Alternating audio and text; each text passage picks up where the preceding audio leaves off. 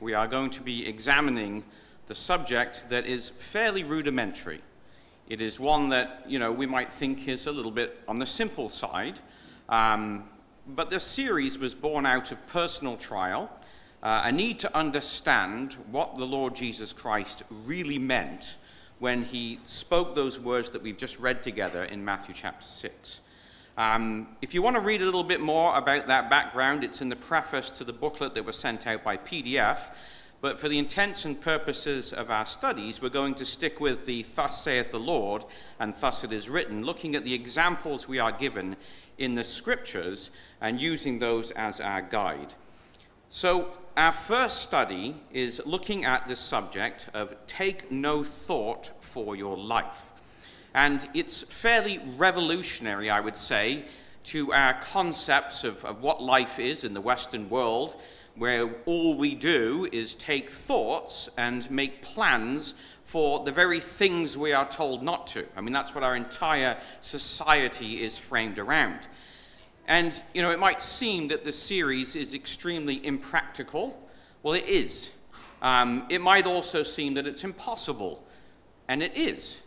Because God requires us an element that the world does not have. And that element, of course, is faith our Lord requires us to get up out of the boat and walk on water with Him in our daily lives. Now, when we think about this, we look at the basic requirement of Scripture. We have the words of Hebrews chapter 11 and verse 6. Without faith, it's impossible to please Him. For he that cometh to God must believe that He is, and that He is a rewarder of them that diligently seek Him. It's an essential element that God is looking for in every single one of us. Just turn over, if you would, to Romans chapter 10.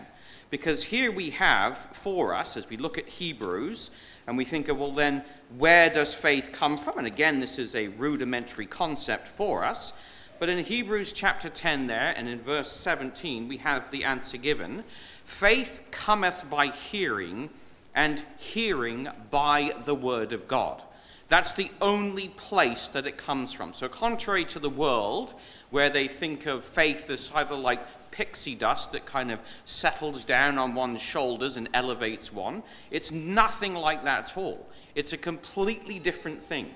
But it's not just a set of doctrines in a document. Living the truth is something that is not just being on the right side of an argument, it's way more than that. And if we just come back into Romans chapter 4, our subject being seek ye first the kingdom of God and his righteousness. And we have the example of, of Abraham in Romans chapter 4. And we read there in the fourth verse, or the third verse, sorry, um, of Abraham, what saith the scripture?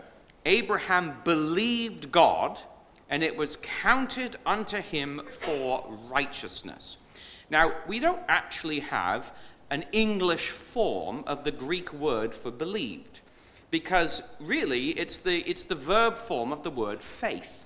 So if we were to kind of put it into our vernacular, it would be Abraham faithed God, and it was counted to him for righteousness. But we don't really have that kind of terminology in our language, in the English.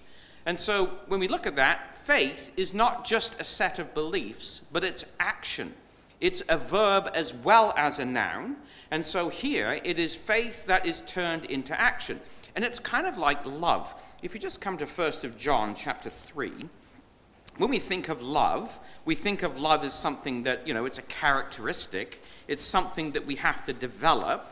But in 1st of John chapter 3 and verse 18, it's the same idea as faith, where we read, My little children, let us not love in word, neither in tongue, but in deed and in truth. Now, that's the same thing we have when it comes to faith, is that we have to have faith that is active. It's an active faith that is required of every single one of us. So, if we just come back a couple of pages over to James and chapter 2, we have here for us described this process how faith must be actioned. And James gives us this analogy in James chapter 2. And if we jump in at verse 14, we read here, What doth it profit, my brethren, though a man say he hath faith and hath not works? Can faith save him? And he goes on to say in verse 17, Even so, faith, if it hath not works, is dead, being alone. And again in verse 26, As the body without the spirit is dead, so faith without works is dead also. Now, when we think about that, it's something that's fairly vivid in its, in its kind of picturing there. We can think of a koala, you know, that Sister Charlene and I got to go and, and actually hold one today. And, uh, you know, it, it was kind of neat. If it was Ontario, it maybe be a raccoon or something different. We wouldn't give you a bear. Um, but there is, is something that's, that's really, you know, a beautiful creature created by God. But if that koala wanders onto a road and gets hit by a car, all of a sudden, it's no longer cute and cuddly, right? That is the analogy of faith without works. Give it a week, and you won't want to go anywhere near it, because that's what happens. And so when we think about this expression that James gives, it's pretty actually graphic. As a body without the spirit of life, without breath in it, is dead, so faith, if it hath not works, is dead also, being alone. And so that's what we have in the scriptures, is this picture. And so what is required of us is an active faith. Now let's just turn to Hebrews chapter 11. Hebrews chapter 11, of course, is what we would call the faith chapter. We could also call it the action chapter, because everybody in here is somebody who exhibits faith by the actions that they take up. And we think of, of Noah in Hebrews chapter 11 and at verse 7 by faith, Noah, being warned of God of things not seen as yet, was moved with fear. And he prepared an ark to the saving of his house, by the which he condemned the world and became heir of the righteousness which is by faith. So when we think of our subject, seek ye first the kingdom of God and his righteousness, what it's talking about is an active faith that translates into righteousness. So when we look at that, we could say, well, a, a, you know, Noah could have believed all he wanted that there was a flood coming. You know, he could have got up there, give lectures about current events and about, you know, the coming of the flood. But if he didn't break out a saw and a hammer and actually get about building the ark, he was as dead as everybody else around him. His faith had to be translated into action. And he could say he believed all he wanted, but unless he acted, he really didn't believe. Now, we want to look at this subject this, this evening and throughout this coming week in terms of, you know, the uncertain outcomes that we see in the lives of many of the people that we read about in the Bible. A test of faith is something that doesn't have a certain outcome. And, you know, we can be, as Christadelphians, very good armchair critics. You know, you think of sports and you have what they call the armchair coach, or somebody who sits back, watches the game, and tells all the players on the field how they should be doing whatever their game that is that they're trying to play. Well, we can do that with the Bible as well.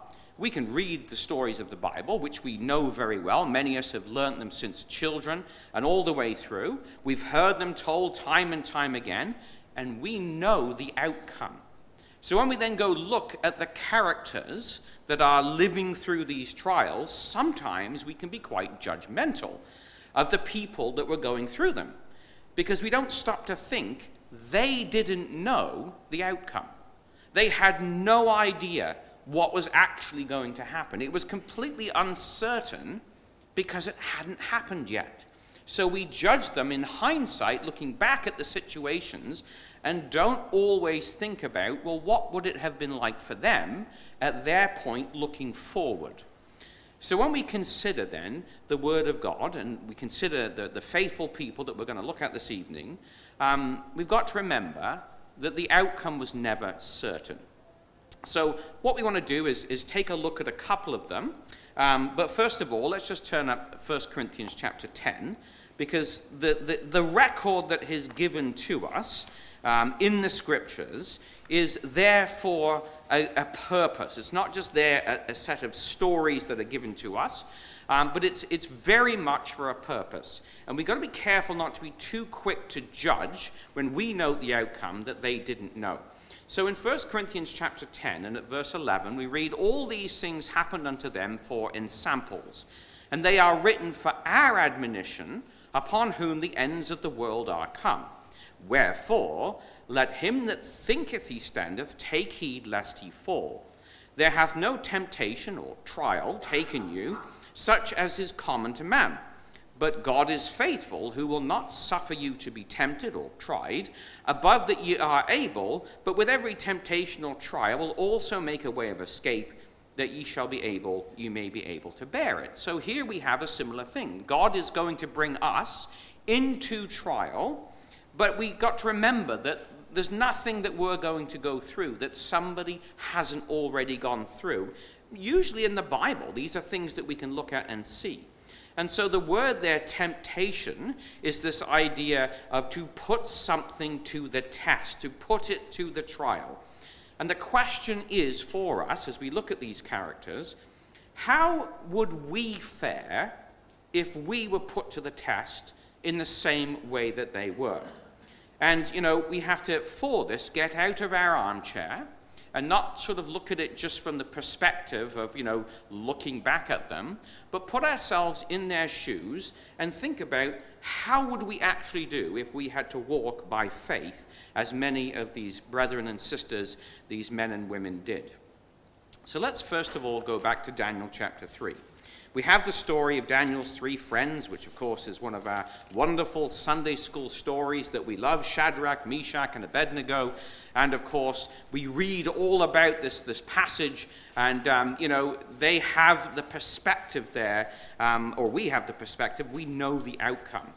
But just take a look at Daniel chapter 3 and at verse 16. Because here we have, they didn't know the outcome. Shadrach, Meshach, and Abednego answered and said to the king, O Nebuchadnezzar, we are not careful to answer thee in this matter. If so be, our God whom we serve is able to deliver us from the burning fiery furnace, and he will deliver us out of thine hand, O king. But if not, be it known unto thee, O king, that we will not serve thy gods, nor worship the golden image which thou hast set up. So we notice here that there is no guarantee of the outcome at this point in time. Now, we know the end of the story. We know what would happen. They didn't. They knew that God was able to deliver them. They had the faith that He could deliver them, but there was no guarantee. But their deliverance may well be the resurrection. And they knew that. And that's where they put their trust and their confidence in God. And of course, we know the story, the wonderful story that we tell to our children, how that they were delivered. There was actually four in the furnace. There was an angel of God there to deliver them. But just notice here in Daniel chapter 3, um, in verse 28 29, what the king actually says after this. He says, Then Nebuchadnezzar, the king, uh, spake and said, Blessed be the God of Shadrach, Meshach, and Abednego who hath sent his angel and delivered his servants that trusted in him. And he goes on to say that there is no other God that can deliver after this sort. But that was the key to their success. They trusted in their God. And even Nebuchadnezzar could see that's why they were delivered, because they put their faith and their trust in God. Now let's turn back a few pages to the story of Esther. Here's another young woman, you know, which you know astounds me in her faith. Um, as we look at this, this youngster, as she is, you know, um, in the king's court, um, and when we think about Esther, we often don't think about what she would face as well. She was a young woman, a strange land that she's in, in the court of Ahasuerus. The politics of the time, of course, Haman had threatened the lives of her people, and Mordecai has to put the situation into perspective for Esther. So he goes to this young woman, and he says to her, if we look at Esther chapter 4 and verse 13, Mordecai commanded to answer Esther, Think not within thyself or with thyself that thou shalt escape. So don't think that just because you're the bride of the king, that this is going to mean that you're going to be delivered in the king's house more than any or all the Jews. For if thou altogether holdest thy peace at this time, there shall come enlargement or relief and deliverance arise to the Jews from another place but thou and thy father's house shall be destroyed. And who knoweth whether thou art come to the kingdom for such a time as this? Now, of course, Mordecai was the only one left of her father's house, and he knew that Haman had it in for him. So he basically says, Look, kid, we're in this together. And you may well have been put there at this very point in time for this very purpose. And so he causes her to reevaluate her situation. Now remember, this is a time when there's no open vision. And sometimes we're brought into circumstances where we are also called upon to take brave actions, but again, the outcomes are not always certain. And so, as we continue reading with Esther, as we come down to verse 16, we see here what happens, what transpires. And notice her faith. Go gather together all the Jews that are present in Shushan and fast ye for me, and neither eat nor drink three days, night or day, I also and my maidens will fast likewise. And so will I go in unto the king, which is not according to the law. And if I perish, I perish. No certain outcome for this young woman. There was, this was not written yet. The end of the story, all of the things that the Jews would come to celebrate years later, none of this has happened yet. It's just this young woman, probably a teenager, who is going before the emperor of the world at this point in time, and unless he lifts that scepter, her head may well be removed from her shoulders. And so there was no outcome that was certain. And then one other example, let's just go back to um, David, actually to Jonathan. Um, let's turn back to uh, 1 Samuel chapter 14 and just pick up in here. Um, another youngster um, at this point in time who shows his faith, like David will later on when it comes to Goliath.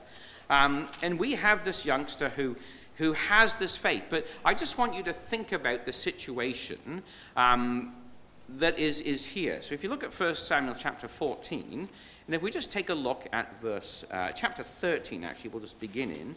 And um, look there at verse 5. The Philistines gathered themselves together to fight with Israel 30,000 chariots, 6,000 horsemen, and people as the sand which is upon the seashore in multitude. And they came and they pitched in Michmash, uh, eastward from Beth Aven. And what does that do to the people? Well, Saul has 3,000 soldiers or at least he had them before this happens. And then in verse 6, when the men of Israel saw that they were in a strait, for the people were distressed, then the people did hide themselves in caves and thickets, in the rocks, in the high places, in the pits. And some of the Hebrews went over Jordan to the land of Gad and Gilead. And the rest they follow Saul trembling. And so into that, Jonathan decides to take action.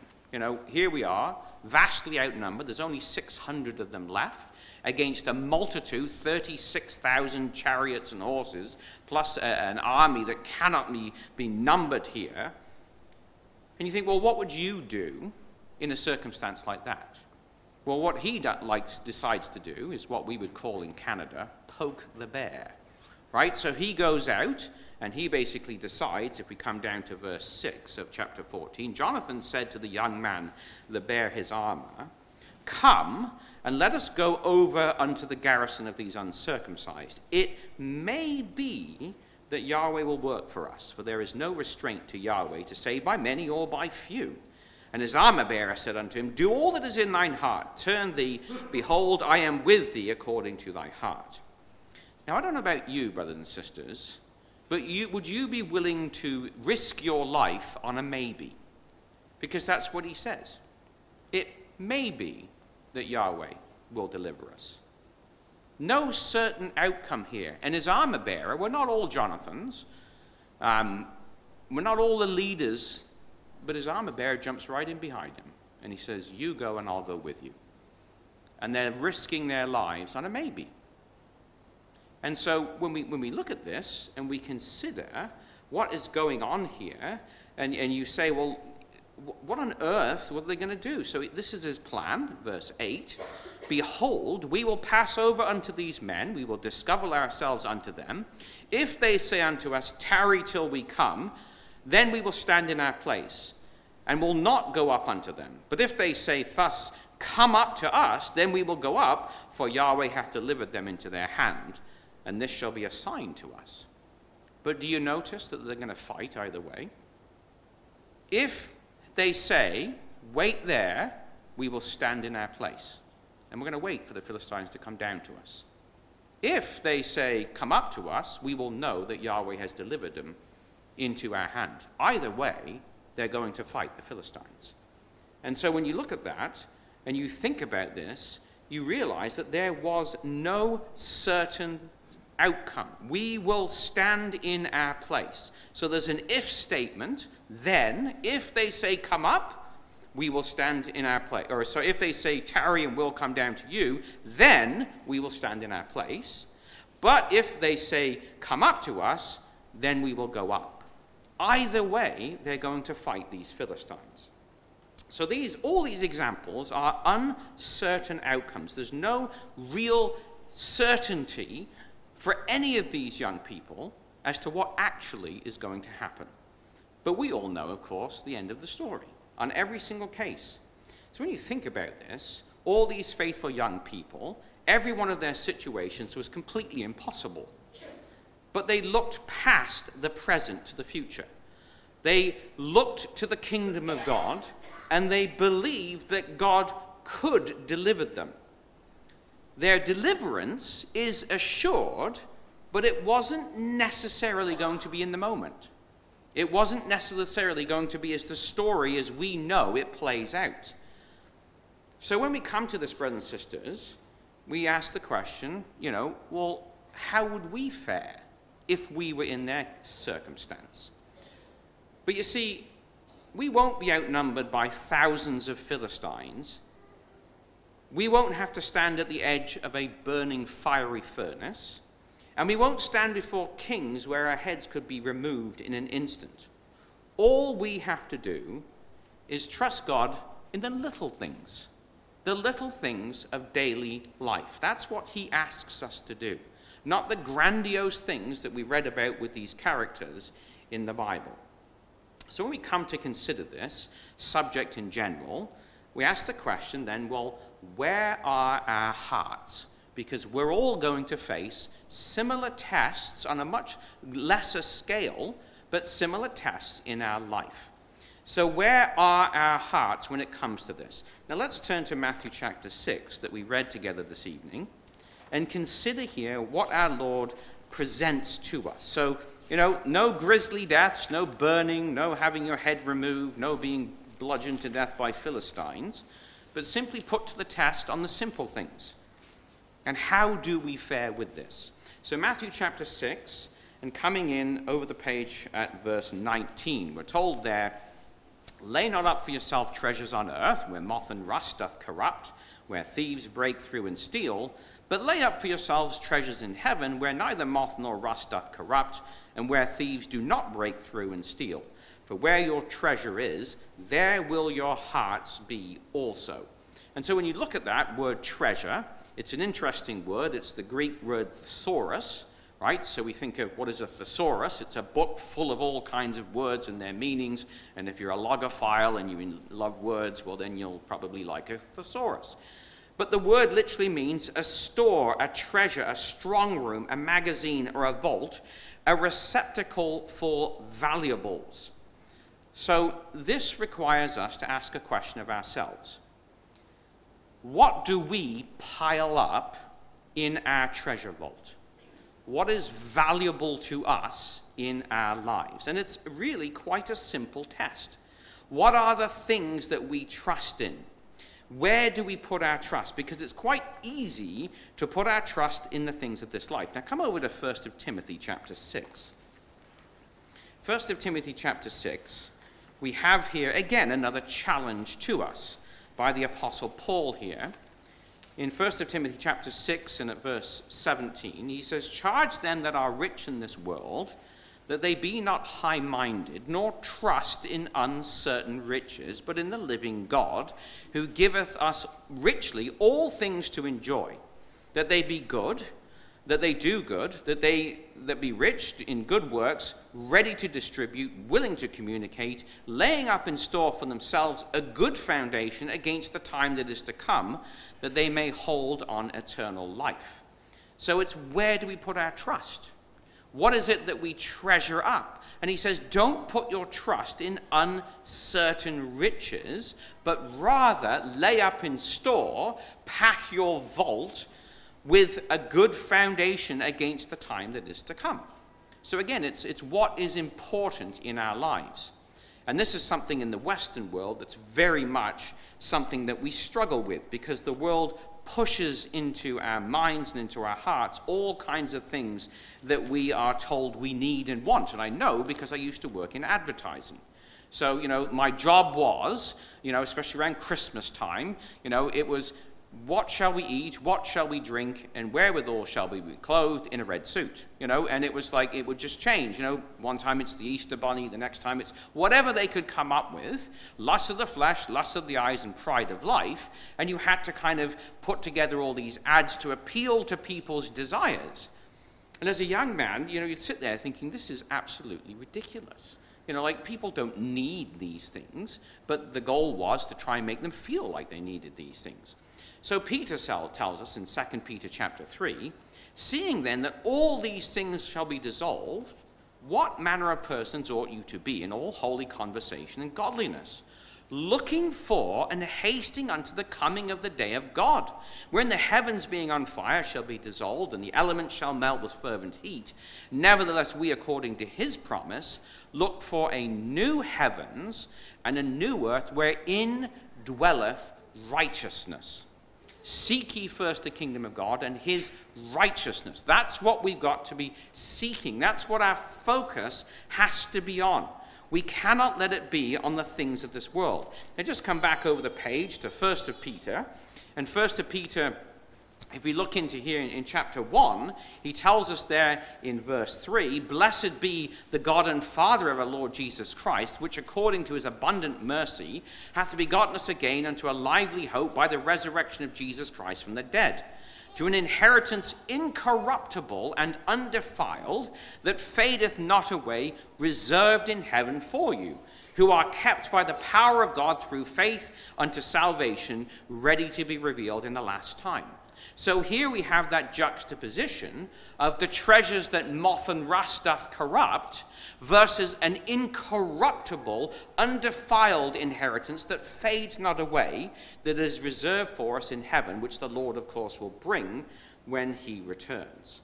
So when we think about this, and we think about our lives and the world that we live in, the challenge of the Lord Jesus Christ is it's pretty direct to the things of our sort of pathetic little lives at times and the things that we get all wrapped up in and we worry about and we concern ourselves with. So, you know, he challenges us. If we come back to Matthew chapter 6, and you might want to just put a marker in there. In Matthew chapter 6, he challenges us and asks the question, really, of, of what lights our way. So when we think about this, we've got Matthew chapter 6 and uh, verse 22, where he interjects this little admonition when we're talking about what's in our hearts, what is it that we really care about? What are the things that really matter to us? He says in verse 22, the eye is the lamp of the body. Now, this is just the ESV for help with the translation here. The eye is the lamp of the body. So if your eye is healthy, your whole body is going to be full of light. So when we think about that, it's what we put into our eyes in this world of media that's going to determine whether we have healthy thinking or not. So you can think about all the things that we could put into our eyes whether it's Netflix or we can go to the internet, Pinterest, Facebook, all these different things, the social media, gaming, all these things that you can project onto your minds, the heroes of the world, the Greek gods re, uh, sort of brought back to life again, or it could be sports or whatever it's going to be. all of these things are things that we can project into our eyes, which will then sink into our hearts, and that will be what we think about. I remember Uncle Maurice Stewart years ago talking about, you know, um, trying to do Bible study. And he'd watch a Western movie the night before. And he got up in the morning and he was trying to do his Bible study. He says, All I could see, I, would sit there and I'd concentrate on this passage, was the stagecoach, you know, with the Indians chasing after it, riding through my brain, right? And if we fill our minds with all this nonsense, it's going to dull our senses to the Word. And Bible study is not going to be fruitful because we're not going to be thinking on the plane of our Heavenly Father. We're going to have all this other rot that's sort of rolling around in our minds and in our hearts. So we really have to think of what are we going to put into our eyes, because that's going to determine whether our eye is going to be healthy. And if our eye is healthy, we're going to desire the things of the kingdom. But if we have all this other stuff there, then it's going to blind our minds. Come over to um, 2 Corinthians chapter 4. 2 Corinthians chapter 4 here, the apostle talks about this very issue and he says, Look, here's the problem. If our gospel is hid, in verse 3, it is hid to them that are lost, in whom the God of this world hath blinded the minds of them which believe not, lest the light of the glorious gospel of Christ, who is the image of God, should shine unto them. If you fill your mind and your heart with mindless dreg, such as, you know, all those things we talked about, God manifestation is not going to be possible because your mind is going to be blinded by the gods of this world. Be they the sports gods, be they the media gods, be they whatever they be, whatever sort of pick your poison, all of those things dancing around in your head are going to make you blind to those things. So, what we have to do is make sure that our minds and our hearts are cleansed. The washing of the water of the word daily. And if you come to Revelation chapter 3, this is, of course, what the Lord Jesus Christ says to the Laodicean ecclesia. He says there in Revelation chapter 3 and verse 18, I counsel thee to buy of me gold tried in the fire, that thou mayest be rich, and white raiment, that thou mayest be clothed, that the shame of thy nakedness do not appear, and anoint thine eyes with eye salve, that thou mayest see. So he says, I want you to wash your sight. I want you to put eye salve in your eyes. Now, if you think of, you know, a very dry day, and maybe you go down to the beach and the sand blows into your eyes, you know, and, and you just, you know, you can't see and, and the sun's shining in there and you've got to put drops in there to rinse them out, to, to wash them out so that you can see again. Well, that's us with the world. The more we put the grit of the world into our eyes, the more we look at this stuff, the harder it is to see spiritual things. The harder it is for the light of the glorious gospel to shine into our hearts so that we can have that treasure in earthen vessels. And so the Lord asks us, counsels us to wash our eyes and to buy gold, of course, which is tried in the fire, which is faith. Faith comes from hearing, hearing from the Word of God. That's what we've got to put into our minds and into our hearts. Because God is, of course, a jealous God.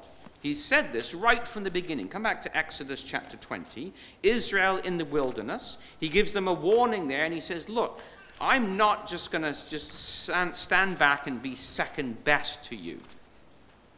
There's only so much real estate in our conscious thoughts, right? So you can have one thought at a time. Now, a lot of people think they can multitask. That's absolute rubbish. You cannot multitask. You can hold one thought at one point in time. Now, you might be able to put it to the side and then pick up another thought and work on that for a bit, and then put that to the side, and then go. But you can have one thought at one point in time. And it's a battle for our minds. That's what's going on a battle for our minds and for our hearts and for our attentions. And this is what God says to Israel in Exodus 20 as we come in at verse 5, verse 1, sorry. God spake all these words, saying, I am Yahweh thy God, which have brought thee out of the land of Egypt, out of the house of bondage. Thou shalt have no other gods before me. And the same applies to us. Thou shalt not make unto thee any graven image or any likeness of anything that is under heaven or that is in the earth beneath or that is in the water under the earth. Thou shalt not bow down thyself to them nor serve them. I, Yahweh thy God, am a jealous God.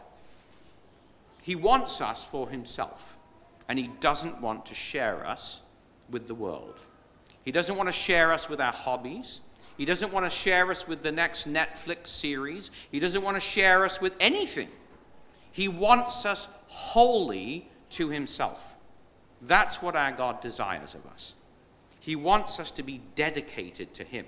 He is a jealous God. And that's the reality. Come over to 1 Peter again, chapter 1.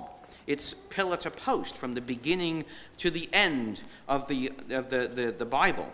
And the reason is, of course, is that a heavy price has been paid. It's not like he's got no skin in the game, as we would say in Canada. He's got a lot in the game. In fact, if you look at 1 Peter chapter 1 and verse 18, we're told, We were not redeemed with corruptible things such as silver and gold from your vain lifestyles or conversations that you received from your fathers, but with the precious blood of Christ as of a lamb without blemish and without spot, which the Lord God Himself gave. He gave His Son. And so He doesn't want to share us with the world because we've been purchased with a price. And so, going back to Matthew in chapter 6, this is what the Lord then pl- throws into the play here. When we think about these simple passages that we read through. In Matthew chapter 6, um, he makes this very clear comment. We can't play both sides of the fence. Now, we love to do that. We love to kind of like, you know, we'll go to a meeting on a Sunday and maybe Bible class and a few other things, but then we've got all this other stuff that we're doing. Well, God does not want to share us. Um, and the Lord Himself challenges us, and He says in verse 24 No man can serve two masters. Either he will hate the one and love the other, or else he will hold to the one and despise it. You cannot serve God and mammon. Now, it's not a, well, you know, you can squeeze a bit of this in and a bit of that in and kind of make it come out in the wash. You cannot serve. That is an emphatic statement. And when you look at that idea of serving, it's the idea of being a slave to something doing service for, being under obedience to, or yielding object, uh, uh, subjection, uh, yielding ourselves unto something. And it's a master. A master is the one to whom a thing or a person belongs. And it decides the direction which one is going to take. So we have to ask ourselves what do we allow ourselves to be brought under the power of? Now, this is a typical t shirt in Ontario you know, U of T, the University of Toronto. You probably have them here as well. But notice the statement there property of the University of Toronto. Right? And that's what the world wants to tell you. When you're going to uni, you are property of the university. Really. Now, we might need to go there for training, for our part time job, until the kingdom comes. But it's just a part time job. It's just for now. It's like Jonah, right? You know, you say, well, what was Jonah's occupation? They asked him that. Well, he was a dentist, you know. Well, we don't know. Doesn't tell you what he was. He says, I'm a Hebrew, a servant of the living God. We have no idea what Jonah did for a job. He was a servant of the living God. Our jobs right now are just part time jobs. They're like jobs that you have as a kid, working at the gas station or whatever it is, just for now. It should not define who you are. What should define who we are is our Heavenly Father. So, is it school? Is it our work? Is it our social life? What are we the property of? What is it that we yield ourselves servants to obey? And this has to translate into action. It has to translate into a frame of mind that he gets into here in Matthew chapter 6, where he goes on to exonerate us, or not exonerate us, but exhort us about how we are to behave. Take no thought for your life. So the theoretical is fine. You know, we can talk about this in theoretical terms until it comes to the practical outworking of it, where faith without works is dead. So back in Matthew chapter 6, where we read there in the 25th verse, Therefore, he says, I say unto you, take no thought for your life, what ye shall eat, what ye shall drink, nor yet for the body, what ye shall put on. Is not life more than meat, and the body more than raiment? And so when we think of this idea of taking no thought, again, it's a verb. And the word literally means to be anxious or troubled with the cares of, looking out for a thing, seeking to promote one's own interests. That's what we are not to do. Now, the word is used actually as a cross reference in Luke chapter 10. Remember, the Lord says, Martha, Martha, thou art careful and troubled about many things, but one thing is needful, and Mary hath chosen that. That word careful is the same word here of take no thought. Careful about many things. She was so worried about all of those domestic things that had to be taken place, of, which were all probably fairly legitimate. But the Lord says, don't put that above what we're supposed to be doing, being anxious with these cares.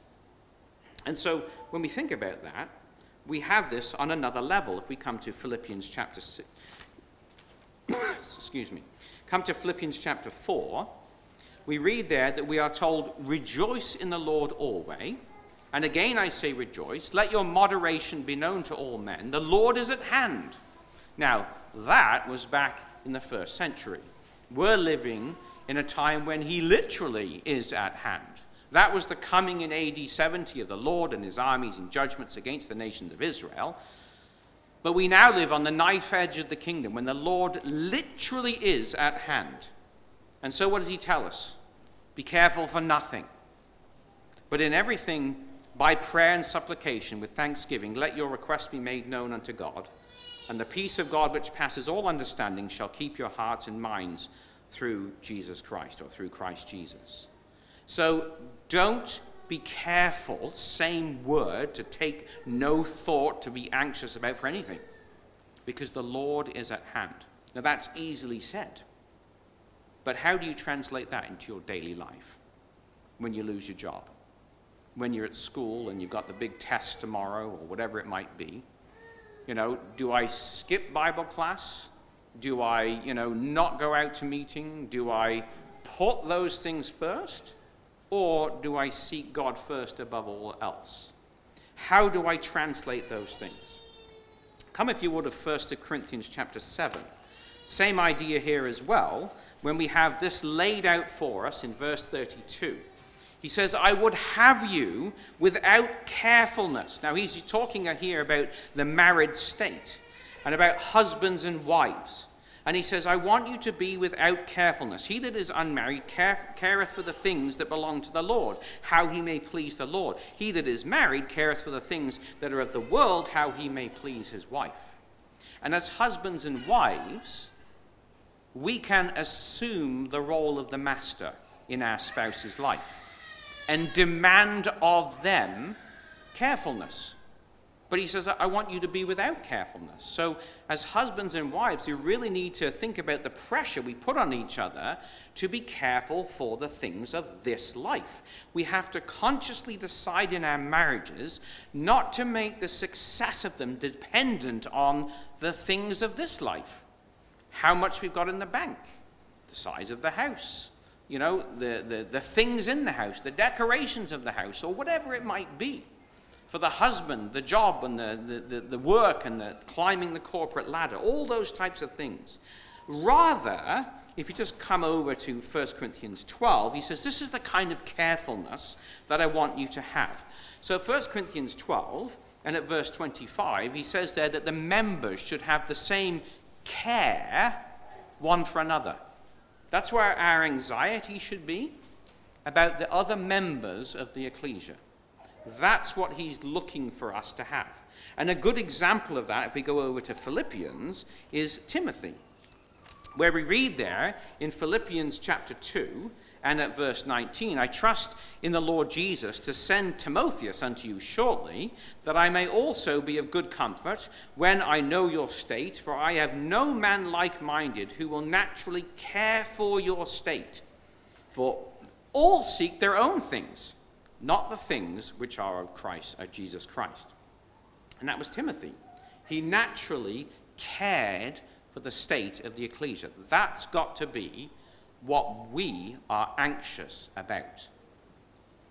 Not the bank account, not how full the fridge is, not how decorated the house is, not all those things that, you know, the Gentiles seek after, but we have to have anxiousness and carefulness about our brothers and sisters. And so, if we just go back to the beginning of the chapter, in chapter 2, let this mind be in you, which was also in Christ Jesus, who, being in the form of God, thought it not robbery, not a thing to be grasped at, to be equal with God, but made himself of no reputation, took upon him the form of a servant, and was made in likeness of men. Being found in fashion as a man, he humbled himself and became obedient unto death, even the death of the cross. Wherefore God hath highly exalted him and given him a name above every name so that's the example of our Lord Jesus Christ, whose care, whose anxiety was not about himself, so much so that the disciples would say to him, Lord, you haven't even eaten.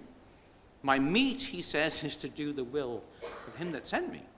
That's what he fed upon.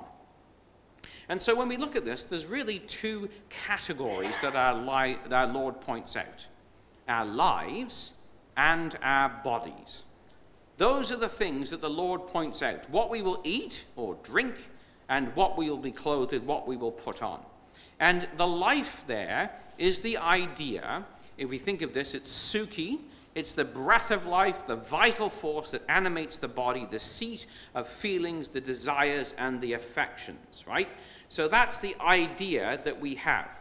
And in fact, it's even the Apostle Paul picks this up in Acts when he, he points out in Acts chapter 17, he says, Look, you really got to realize, um, and he, he's talking about their poets, even, he says, will agree to this, that in God, in Him, we live and move and have our being, as certain also of your poets have said, for we are His offspring. We forget, brothers and sisters, where things come from where all the things that we are blessed with come from. We tend to lose focus of this and we think, well, it's because I have gone to school or got this training or worked my way up the corporate ladder and I have done this and received that achievement and uh, you know this, this goal or objective met this quota or whatever it might be. And we think that it's us that is doing these things. But it's really not if we come back into the Psalm, Psalm 104, we find here that it's actually the hand of God in our lives. Because this is what the psalmist says. It's not just us, but it's all creation. All things come from God's hand. All life is held in God's hand.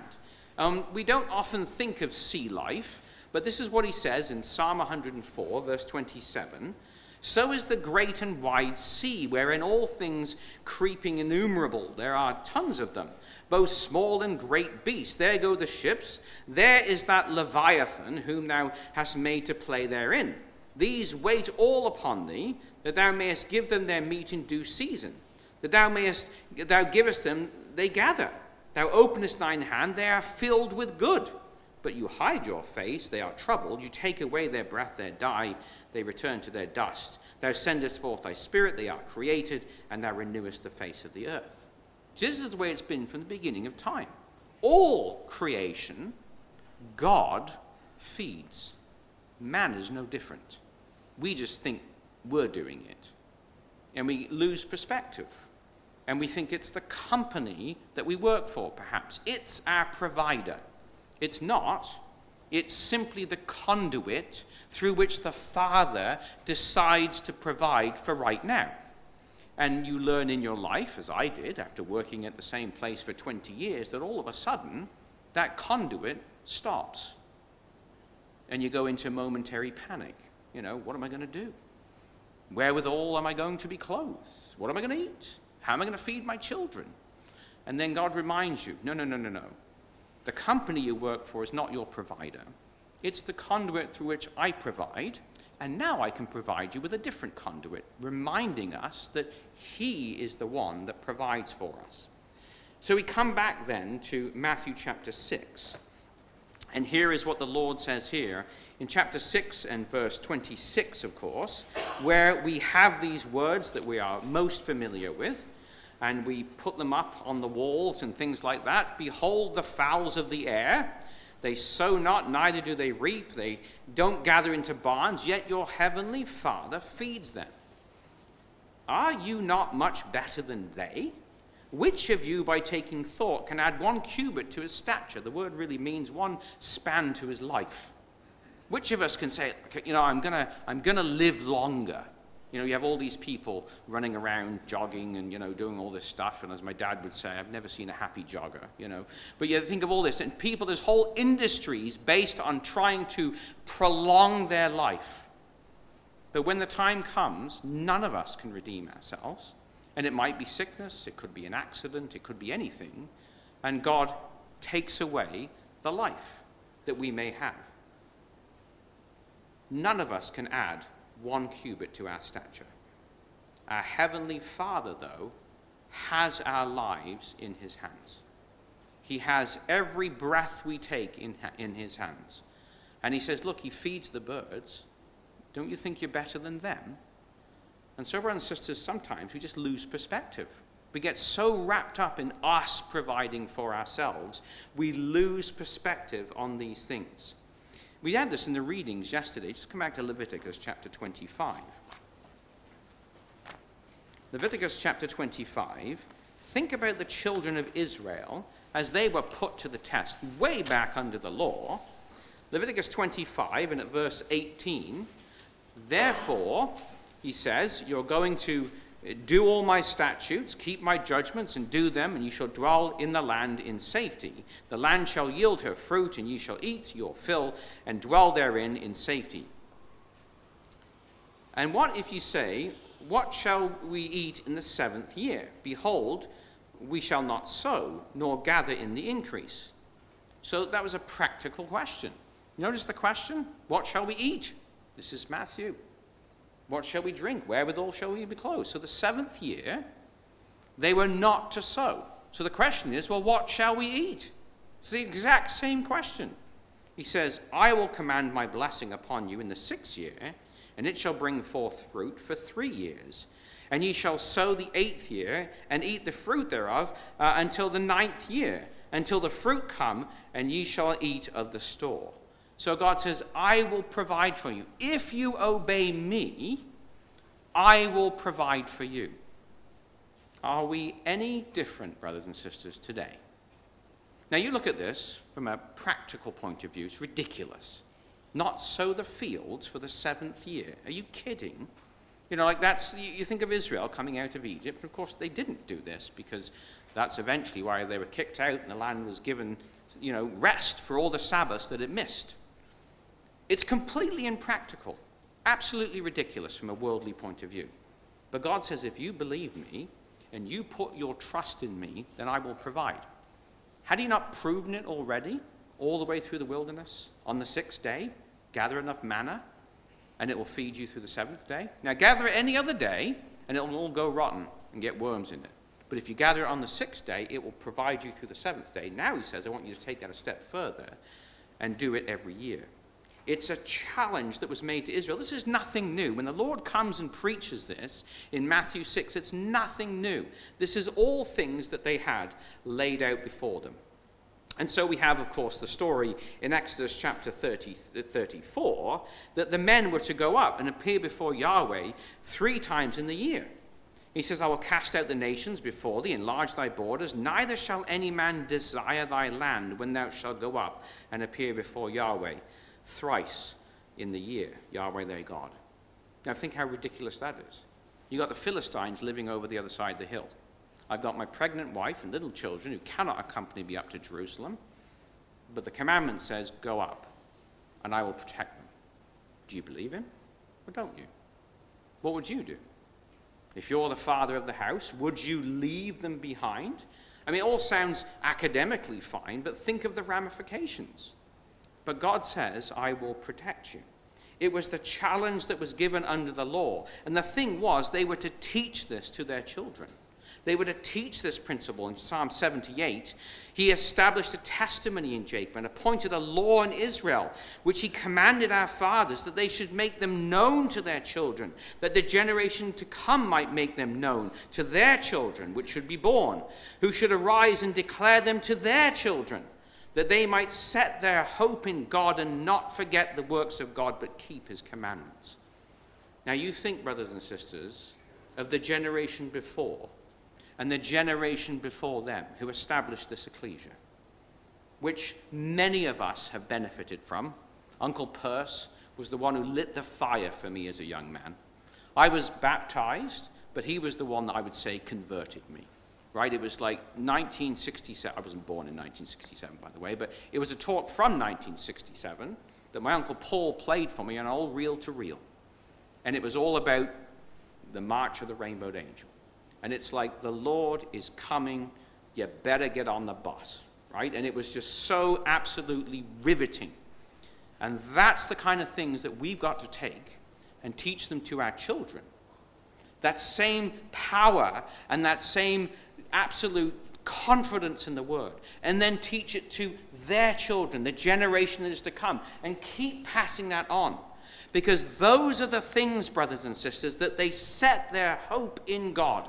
And that practically has to turn into how they live their lives. It practically has to show up in the way that they direct their, step, their steps. So let's go back to Matthew chapter 6 and just pick up the narrative there again. You know, what you're going to put on.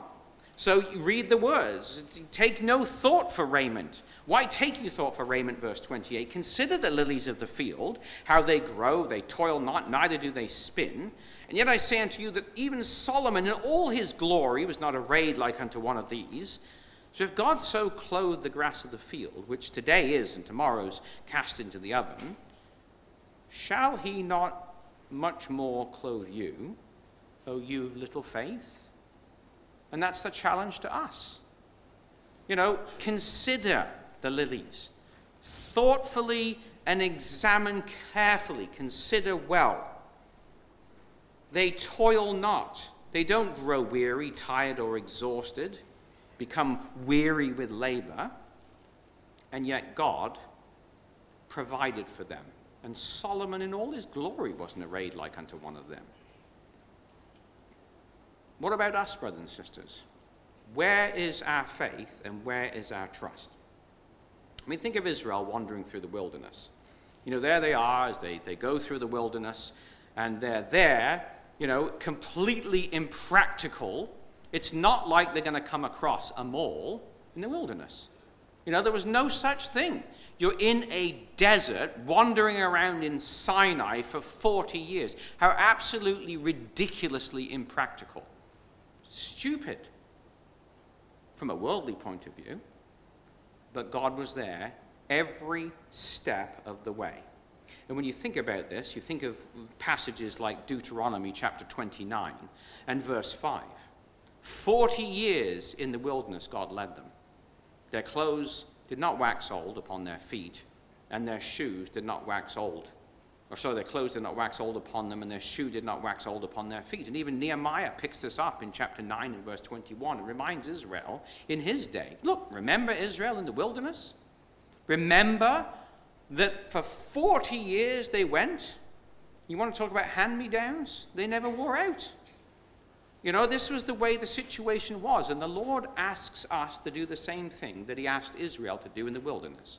They lack nothing for 40 years. There's no shopping malls, there's nothing, nowhere to go pick up provender and supplies, and their clothes didn't wear out. Well, what about us today? And yet, how many of us will make the statement, you know, I've got nothing to wear?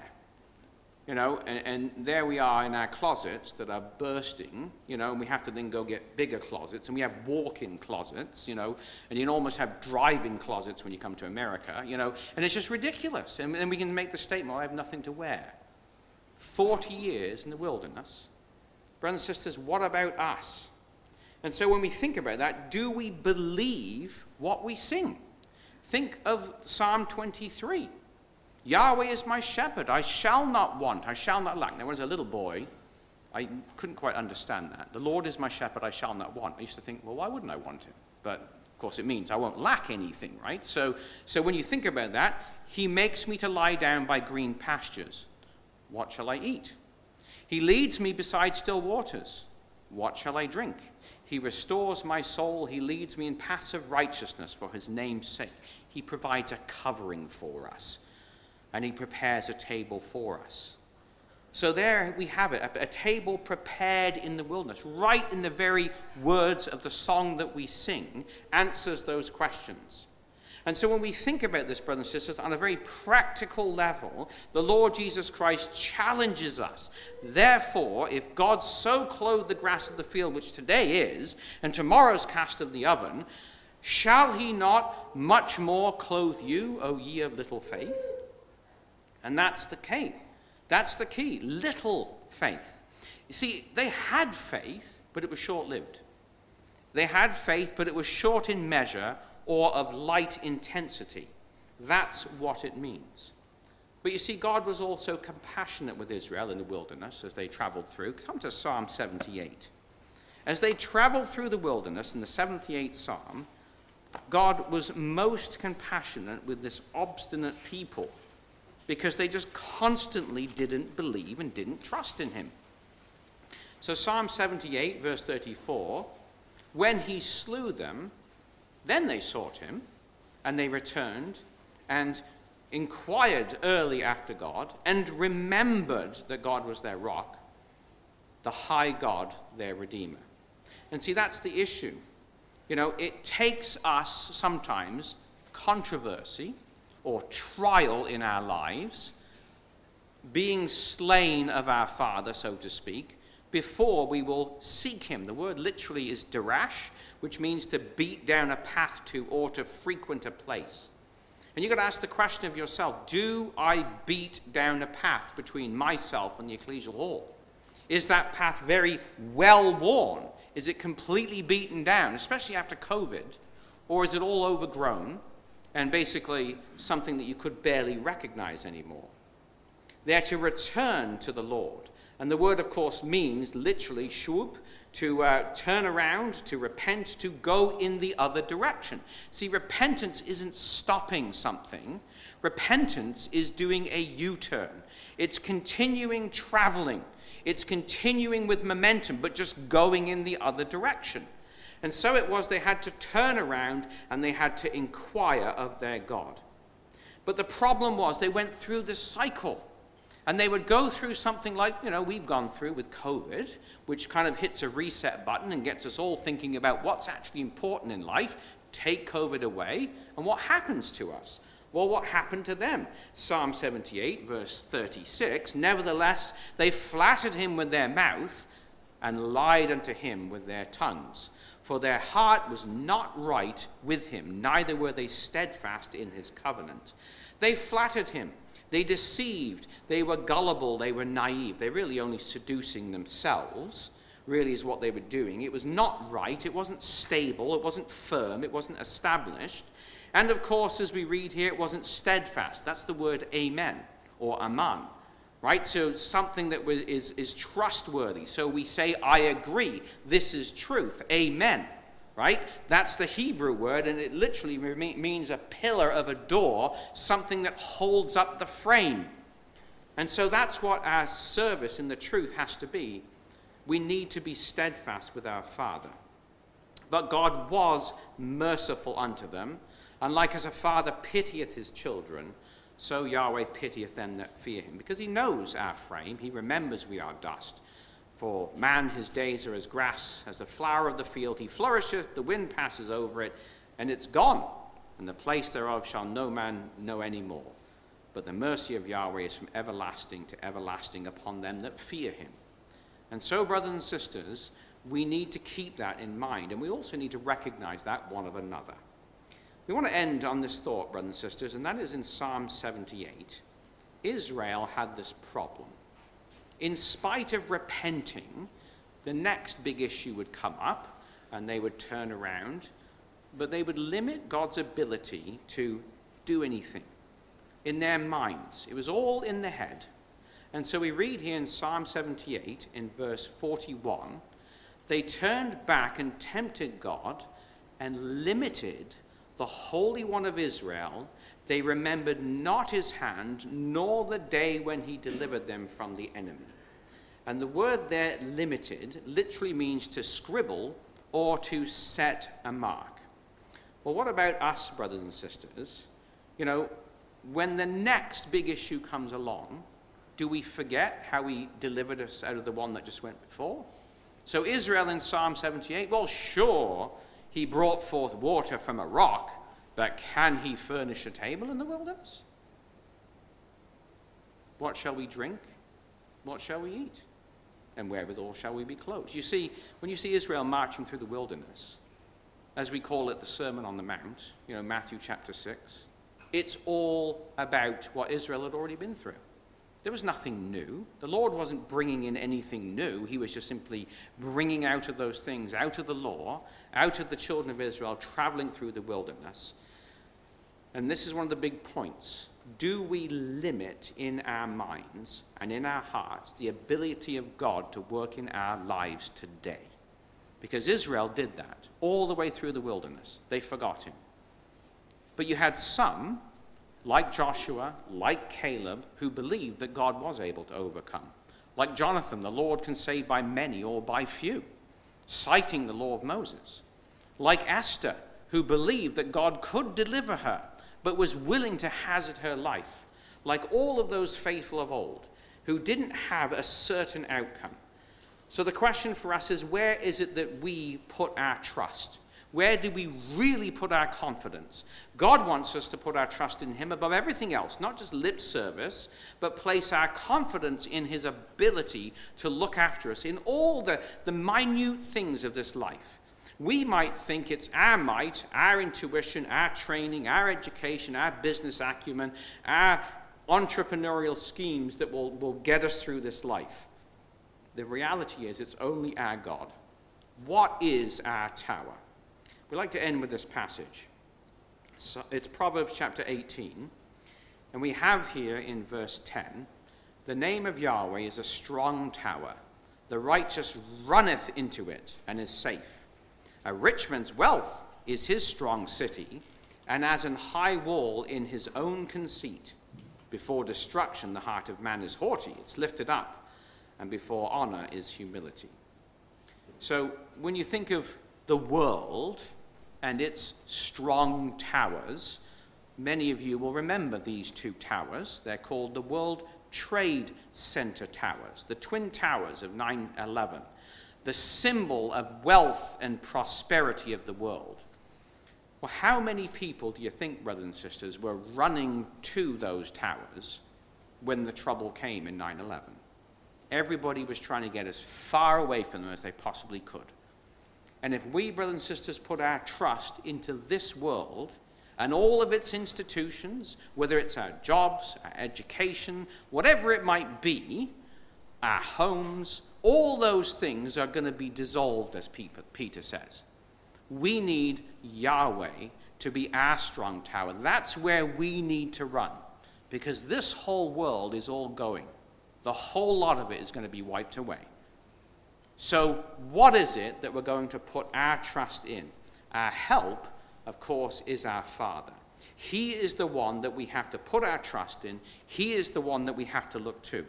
And we hope to spend this week looking at the passages as we go through the scriptures, as we follow through the story of, of uh, Matthew chapter 6 and follow this through, to see how our God is our provider and how we have to seek Him first above all else and it has to translate into actual, real actions in our lives today, not just theory, not just songs, not just placards on the wall, but actual action that our faith is active.